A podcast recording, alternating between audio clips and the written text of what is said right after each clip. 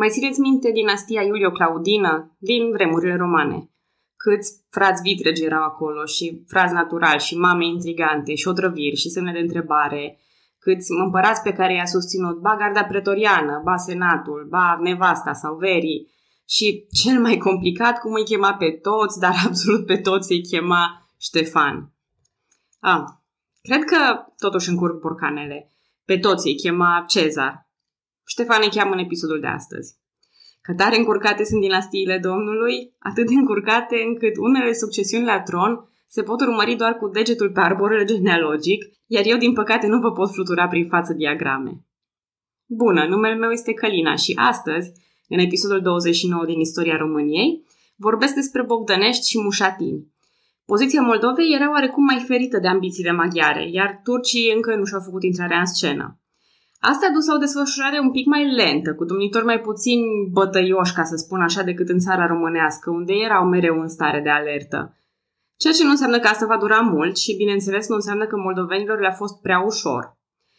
Așa că, odată întemeiată, vorbim despre găsirea unei identități politice și culturale în ceea ce privește Principatul Moldovei. Și începem cu Ștefan. Evident. Ștefan, fiul lui Bogdan I, putea fi succesor la tron, dar a murit cu 10 zile înainte ca domnia tatălui său să se încheie.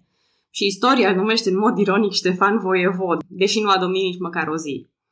Bine, probabil că această ironie lasă și pe el rece. Norocul fiului Ștefan, anume Ștefan și Petru. Acest Ștefan e fratele mai mare, dar este trecut cu vederea în favoarea fratelui său mai mic, care devine domnitorul Petru I, având susținerea românilor și a maramureșenilor. Precis vă mai amintiți de acest amestec unic de acum două episoade, când am vorbit despre schimburile de domnitori dintre Maramureș și Moldova. Așadar, avem doi frați cu pretenții la domnie, dintre care unul are susținerea locală, e legitim și oficial, iar celălalt e supărat. Și aici începe un fel de tradiție pe care o vom regăsi atât în țara românească, cât și în Moldova. Anume că pretendenții trecuți cu vederea nu vor sta degeaba. Ei vor căuta susținere externă pentru a-și dobândi sau redobândi drepturile. Și de aceea și insist asupra acestui incident, pentru că va fi noul refren al podcastului. În timp ce Petru se așeza confortabil în poziția de domnitor legitim al Moldovei, fratele său Ștefan, însoțit de, de câțiva boieri loiali, călătorește până la curtea Poloniei și se înfățișează regelui Cazimir.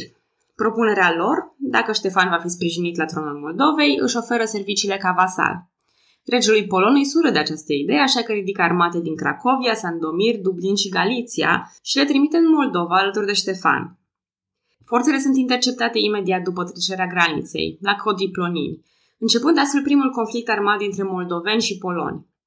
Pe lângă luptele directe, moldovenii au abordat și strategii de hărțuire, inclusiv au prăvălit copaci peste drumurile de acces, unde se aflau trupele rivale. Și mai țineți minte ce spuneam la Posada, că treaba asta cu hărțuirea și prăvălitul de obiecte peste o armată străină. Spuneam că e o strategie eficientă și așa s-a dovedit și aici, pentru că Ștefan, moldovenii care îl sprijină și trupele polone au fost învinse, iar moldovenii lui Petru, țineți minte domnitorul legitim, au capturat steagurile provinciilor și steagurile familiilor nobiliare polone, pe lângă alte prăzi destul de suculente de război. Din partea lui Ștefan, mulți moldoveni au trădat pe poloni și au trecut chiar de partea lui Petru. Imediat după luptă, Petru și Ștefan s-au împăcat. Unii speculează că această împăcare a avut loc chiar înainte de luptă, că parcă toate s-au potrivit prea bine. Dar speculațiile le lăsăm altora. Cert este că după acest incident, Petru a împărțit domnia cu fratele său. Așadar, Ștefan a primit sud-estul Moldovei, adică Bugeacul. Astăzi, acea zonă, cunoscută și sub numele de Basarabia Veche, se află în sudul Republicii Moldova. Istoria acestei regiuni este zbuciumată, dar o să lăsăm asta pe mai târziu. Petru I păstrează restul teritoriilor dintre Prut și Nistru, iar lucrurile par bune. Atât că domnia lui Petru I durează doar în jur de un an și jumătate, de la finele lui 1367 și până la jumătatea lui 1368. Nu se știe nimic despre sfârșitul celor doi frați, nici despre descendenții lor, dacă au avut sau nu. Așa că hai să verificăm arborele genealogic. Bogdan I a avut trei copii, dintre care doi erau de sex masculin. Ștefan Voievod, cel care nu a domnit niciodată, i-a avut ca fi pe Ștefan și Petru, cei care s-au certat. Dar acum linia de succesiune prin Ștefan Voievod ajunge la o fundătură. Și ne întoarcem la origini, iar tronul îi revine lui Lațcu, al doilea fiul lui Bogdan I. Nici nu e așa complicat. Lațcu, Laslo, Vladislau și Vladislav sunt forme ale aceluiași nume, așa că noul domnitor al Moldovei e tizul lui Vlaicu Vod al țării românești. Dar asemănările se opresc aici, pentru că Lascu avea să se orienteze puternic spre catolicism. Prima lecție învățată la Bogdan și Petru a fost că regatele vecine, Ungaria și Polonia, se vor amesteca în treburile interne ale Moldovei. Așa că Lațcu încearcă să caute sprijin tocmai la Roma, în ideea în care papa ar avea influență asupra conducătorilor catolici ai Ungariei și Poloniei. Propunerea lui Lațcu era de a se converti și el, împreună cu supușii săi, la catolicism. Gestul simbolic era în mod uzual înființarea unei episcopii, ceea ce se și întâmplă. În 1371, Moldova devine oficial o țară catolică. Papa îl recunoaște așadar duce al Moldovei pe Lascu, iar doamna Ana, soția lui Lascu, care este împotriva acestei inițiative, refuză convertirea. Lascu nu poate accepta asta, așa că îi trimite papei o scrisoare prin care îi cere permisiunea de a divorța de doamna Ana. Papa refuză, iar Lascu nu-și permite vreo sfidare la Henry al VIII-lea. Bine, nici Henry nu a apărut încă în istorie. Oricum, o altă soție sau vreun alt moștenitor ar fi complicat lucrurile. Din căsătoria cu doamna Ana a rezultat o singură fică, Anastasia. Așa că la moartea lui Lascu din 1375, după șapte ani de domnie, e din nou timpul să jucăm Cine conduce Moldova? Și vă puteți imagina că am și o roată a norocului care se învârte. Și până când se învârte roata, să ne amintim de copilul lui Bogdan Întemeietorul. Din nou. Cei doi fii nu au dus la o linie de succesiune stabilă, așa că recurgem la o mică excepție. Și aici intervine fica lui Bogdan, sora lui cu Mușata. Ea avea dezavantajul de a fi femeie, dar avantajul de a avea un fiu. Așa că domnia trece cumva prin Mușata și direct la fiul său, acesta devenind Petru al doilea. Când Grigore Ureche traduce mai târziu din slavonă că Petru era ficiorul lui Mușatu în loc de fiul Mușatei, treptat se ajunge la un nume pentru noua dinastie. Și e momentul să trecem de la dinastia Bogdăneștilor la dinastia Mușatinilor. Și oh, ce domnitori vor fi acești mușatini! Dar să nu anticipăm. Câteva cuvinte despre mușata. Numele ei provine cel mai probabil de la adjectivul frumos, forma frumușat, mușat, fiind folosită și astăzi în limba română. Pe mușata o veți găsi în istorie și sub numele de Margareta, acesta fiind numele ei după convertirea la catolicism, lucru care s-a întâmplat probabil în timpul domniei fratelui său Lascu.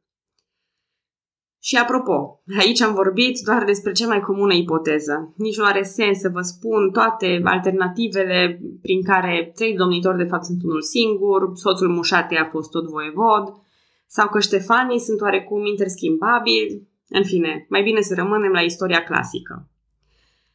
Să înceapă așadar domnia lui Petru al II-lea, zis și Petru Mușat. E important de menționat contextul în care Petru Mușat devine domnitorul Moldovei – am menționat în episodul anterior că la moartea regelui maghiar Ludovic au fost vremuri tulburi pentru regatul Ungariei. Povesteam atunci că Dan I, voievodul țării românești, a profitat din plin de acea criză de succesiune pentru a se impune mai puternic pe scena politică și a scăpat, a reușit să scape de influența ungurilor. Dar Dan nu a fost singurul care a profitat, ci s-au ițit atunci și polonii în alianță cu lituanienii și, bineînțeles, de ce nu și moldovenii. Dregătorii maghiari au fost alungați din zona Haliciului, ceea ce dădea prilej polonilor să ia în posesie anumite teritorii, dar și moldovenilor să se extindă spre nord. Totuși, Petru Mușat face aceste lucruri cu maximă precauție, aflându-se mereu în bune relații cu regele polon Vladislav al III-lea Iagelo. Apropo, acest rege era și înrudit cu Petru, dar mai bine nu săpăm acolo, că avem destul arbore genealogic de desfășurat până la final. În 1387, la Liov, alături de un grup de boieri, Petru Moșa depune un jurământ de vasalitate în fața regelui Polon, Vladislav al III-lea Iagelo. Acum, după părerea mea, care nu sunt istoric și am mai spus asta de mai multe ori, așa că să nu luați opinia de bună. Acest jurământ de vasalitate ia mai degrabă forma unei alianțe, aproape egalitariană. Și de ce spun asta? Păi, de exemplu, la un an după, în 1388, Petru Mușat îi împrumută pe poloni cu 3000 de ruble de argint, un împrumut garantat de zona orașului Halici, undeva la 8.000 de kilometri pătrați. Deci vă dați seama despre ce fel de împrumut era vorba. Acest împrumut nu a fost niciodată returnat în întregime și pe parcursul acestui episod veți vedea și de ce. Cu toate acestea, văzând că alianța cu Vladislav este una câștigătoare, Petru intermediază și o alianță pe picior de egalitate dintre Vladislav și Mircea cel Bătrân, pe atunci voivod al țării românești. Scopul acestei alianțe era, după cum vă puteți aștepta, opunerea împotriva maghiarilor. Acum, știu că Mircea încă nu a apărut în podcast decât așa, aluziv, acesta fiind riscul când ai trei principate care își desfășoară activitatea în paralel. Revenind la Petru, dincolo de isprăvile sale în materie de diplomație, a luat o mulțime de măsuri moderne care au consolidat Moldova ca stat puternic și independent. În primul rând, Moldova se extinde mult spre sud, ajungând la o graniță comună cu țara românească. Pe plan economic, Moldova se bucură de o înflorire, iar Petru Mușat bate primele monede proprii, numite groși, având ca subdiviziune nu subțirii, ci uh, jumătățile de groși. Aceste monede erau bătute în argint, având pe o față un scut cu flori de crin și dungi, iar pe spate capul de bour. Această parte a groșilor o puteți admira oricând la o simplă căutare pe Google, dar vă recomand să o admirați sub formă de logo al podcastului Istoria Moldovei, realizat de Nathan Garștea. Și dacă tot vă opriți acolo pentru această imagine, ascultați și câteva episoade. E mai bun decât al meu. Și iarăși înapoi la Petru. A dispus construcția unor cetăți importante, la Neamț și Suceava, unde se mută și reședința Moldovei. Tot el a înființat o episcopie, stabilind relații cu Patriarhia de la Constantinopol. Avea să fie o prietenie de scurtă durată, cu cearta pornind tot de la aceeași episcopie despre care vorbeam. Asta pentru că patriarhul bizantin nu a fost de acord cu numirea episcopului și a trimis în schimb un părinte grec. Petru a refuzat categoric, pornind un mic conflict cu ortodoxii, într-o țară și așa destul de împărțită între ideile catolice și cele ortodoxe. Petru a domnit până în aproximativ 1391, cu fratele său Roman I prelând ulterior conducerea. V-am spus eu că mușatinii vor fi o dinastie pe cinste. Și una dintre dovezi ar fi chiar această tranziție pașnică și firească la un nou voievod, fără să fie nevoie să desfășurăm toți arborii genealogici pe masă. Fratele lui, mai simplu atât nu se poate. Roman I are o domnie scurtă, de la finele lui 1391 și până în decembrie 1394. Nu sunt prea multe evenimente despre care putem vorbi în răstimp atât de scurt, dar totuși sunt alte aspecte care merită discutate. În primul rând, Roman I folosește pentru prima dată titulatura de Citez, mare și singur stăpânitor, din mila lui Dumnezeu Domn, eu, Roman Voievod, stăpânind țara Moldovei, de la munte până la mare. Am încheiat citatul. Ne interesează aici sintagma de la munte până la mare. Aceasta se referă la unificarea teritoriului moldovenesc, având acum o Moldova închegată și consolidată. Având în vedere că Roman insistă pe această formulare în titulatura lui, se poate presupune că tocmai el a realizat această unificare. Dar bineînțeles că asta este doar o presupunere. O altă titulatură, folosită mai târziu, sună cam așa. Noi, roman voievod al Moldovei și domnitor al întregii țări românești, de la munte și până la malul mării. Ceea ce evident nu înseamnă că roman stăpânește și în Valahia, ci mai degrabă că sunt două concepte. 1. Moldova ca nucleu unde s-a format marca de apărare din vremea lui Dragoș. 2 țara românească a Moldovei, adică întreg teritoriul din estul Carpaților și până la Marea Neagră. Pe lângă titlurile impresionante, Roman I se comportă ca un voievod independent al unei țări bine înfite în realitatea politică. La reînnoirea jurământului de vasalitate în fața regiului Polon, el impune anumite rezerve.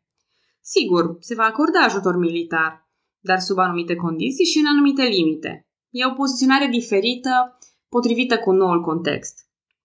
În 1393, Roman I se implică într-un conflict dintre ducele Lituaniei și kneazul Podoliei. Oștile sale, venite în sprijinul kneazului, sunt învinse la Braclav. Profitând de această înfrângere, boierii îl înlătură pe Roman de la domnie. Roman I a fost căsătorit de două ori, din prima căsătorie aparent cu o verișoară primară, și au rezultat Ștefan, Mihail și Iuga. Din a doua căsătorie cu Anastasia, i-a avut pe Bogdan și Alexandru. Ori la atâția băieți, e momentul să facem un fel de save game. De acum încolo, arborele genealogic dinainte de Roman nu mai intră în discuții în ceea ce privește următorul mușatin care va conduce. Ștefan I este cel care urcă la tron acum, în sfârșit un Ștefan dintre atâția Ștefani care reușește să ajungă și voievod. Dar stați, cine e acolo? Regele Ungariei Sigismund de Luxemburg pregătește o armată care să-l supună pe Ștefan I? Aproape că uitasem că maghiarii au pretenții asupra Moldovei. Dar de fapt nici n-a trecut atât de mult timp de când maghiarii au pierdut suzeranitatea asupra Moldovei. Doar că schimbul de voievozi e tare obositor și ne-am luat cu alte povești. Ștefan I apelează în mod evident la cine? la regele Poloniei, suzeranul său, aliatul său, prietenul său. Dar regele Poloniei cam vrea, cam nu vrea, cam cere să se șteargă acea datorie din timpul lui Petru I. Țineți minte acel incident, nu? Atunci când am zis că acel împrumut nu a fost niciodată restituit în totalitate, la asta mă refeream. Și bineînțeles că un atac al regelui maghiar era numai bun ca polonii să strângă menghina, iar moldovenii au acceptat, doar doar vor avea ajutorul militar al polonilor în fața lui Sigismund. Dar la omul necăjit nici boi nu-i trag, așa că polonii își șterg datoriile, dar nici nu trimit oști în sprijinul lui Ștefan. Sigismund, între timp, trece munții și are câteva mici succese, apropiindu-se de cetatea Neamț. Maghiarii nu pot cuceri cetatea, așa că vor face cale întoarsă. Dar Ștefan îi prinde în timpul retragerii și le administrează o înfrângere, cum ar putea administra numai un domnitor de stat abia consolidat, lăsat de izbeliște de aliații lui, jecmănit de bani și atacat din senin de vecini. Partea bună, după această bătălie de la Hindău, în apropiere de Târgu Neamț, maghiarii renunță la ideea că Moldova le mai datorează ceva. Situația ce părea atât de disperată la început, lasă Moldova oarecum chiar mai mândră de statutul ei internațional. Ștefan I moare la vârsta de 35 de ani, urmându-i la tron fratele său natural, Iuga. Poreclit, Iuga Ologul. Acum, nu știm de ce era poreclit așa, dar cred că nu e dificil să ne imaginăm. Cel mai probabil Iuga ajunsese voievod înaintea morții lui Ștefan I, ceea ce ne dă suspiciunea că Ștefan nu a murit brusc, ci s-a retras din cauza unor probleme de sănătate. Țineți minte că, spre deosebire de Basarabii din țara românească, mușatinii nu practicau asocierea la domnie. Iar o astfel de asociere a lui Iuga, înainte de moartea efectivă a lui Ștefan, este un lucru inedit. Probabil că Ștefan ținea mult ca fratele său natural să fie văzut ca domnitor legitim, ca Iuga să ușureze ascensiunea propriilor săi fib. Sau poate pentru că presimțea ceva. Poate că presimțea un frate vitreg. Da, lucrurile nu aveau să se întâmple cum și-au dorit Ștefan și Iuga. Am mai spus că a doua căsătorie a lui Roman I a fost și ea prolifică, iar frații vitregi ai lui Iuga, Alexandru și Bogdan, aveau și ei pretenții la tron. Pentru a evita vreun accident, cum știm noi că se mai întâmplă, pe la curțile unde sunt mulți pretendenți la tron, Alexandru și Bogdan se refugiază la curtea de Argeș și se pun sub protecția voievodului țării românești, Mircea. Da, acel Mircea. În urma unor lungi discuții, promisiuni informale și alte idei de brainstorming, probabil, Mircea intră cu astea în Moldova, îl instalează pe Alexandru Voievod și îl ia pe Iuga ca ostatic. Aceasta marchează prima intervenție armată documentată între cele două principate și poate că arată și un fel de inechitate. Să vă explic ce vreau să spun. Nu că Moldova era vreun satelit al Valahiei, dar prin implicarea lui, acesta e mesajul lui Mircea. Că voievodul Moldovei nu depinde nici de polonezi, nici de unguri, nici de boierii moldoveni măcar, ci de el, de Mircea. Și cu ocazia asta se și instalează un precedent periculos – prin care domnitorii celor două principate se vor mai amesteca în treburi de succesiune în ograda altuia. Dar Alexandru, ha, pot deja să-mi imaginez, probabil că acest Alexandru, un uzurpator nemernic, un trădător, cred că va fi un voievod tiranic care nu și-a meritat domnia. Logic, nu? Adică după un asemenea start, sigur e de rău. Din potrivă, Alexandru despre care vorbim este chiar Alexandru cel Bun. Dar până să vorbim de el, mai am câteva episoade. Important este că după lungi telenovele, schimbări de linie de succesiune, frați vitregi, Ștefani și amestecuri externe, avem un domnitor puternic pentru o Moldovă puternică. Va domni 32 de ani, așa că stați liniștiți, avem timp să ne întoarcem la povestea lui. Ca de obicei, vă mulțumesc că audiați podcastul Istoria României. Apreciez comentariile voastre și mă bucur enorm când văd că vă place istoria, chiar și așa scurt cum o povestesc eu. Pe data viitoare!